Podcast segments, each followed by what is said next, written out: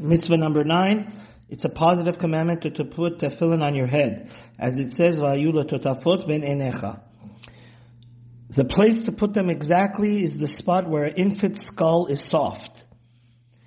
In the tefillin, there are four sections of scripture of the Torah.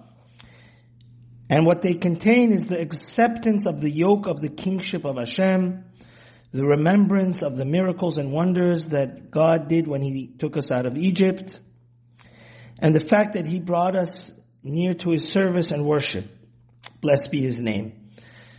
In the tefillin of the hand that we mentioned, the previous mitzvah, the four sections are in one compartment on one parchment.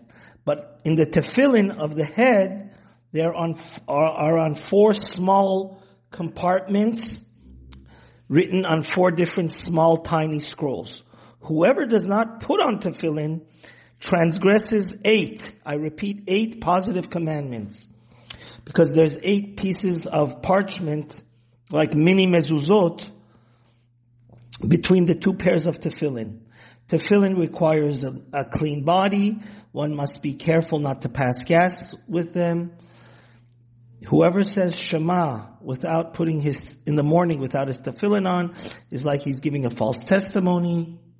Whoever has the habit on putting on tefillin, it says in Yeshayahu 38 that he will live a long life. A person must be constantly touching his tefillin the entire time he's wearing them so he's cognizant and aware that they are upon him.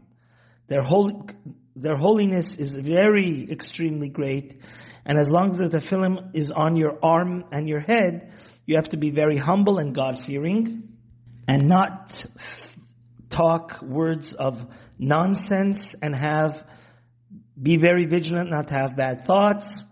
Every word when you're putting your tefillin should be true. This mitzvah only applies to males and not females.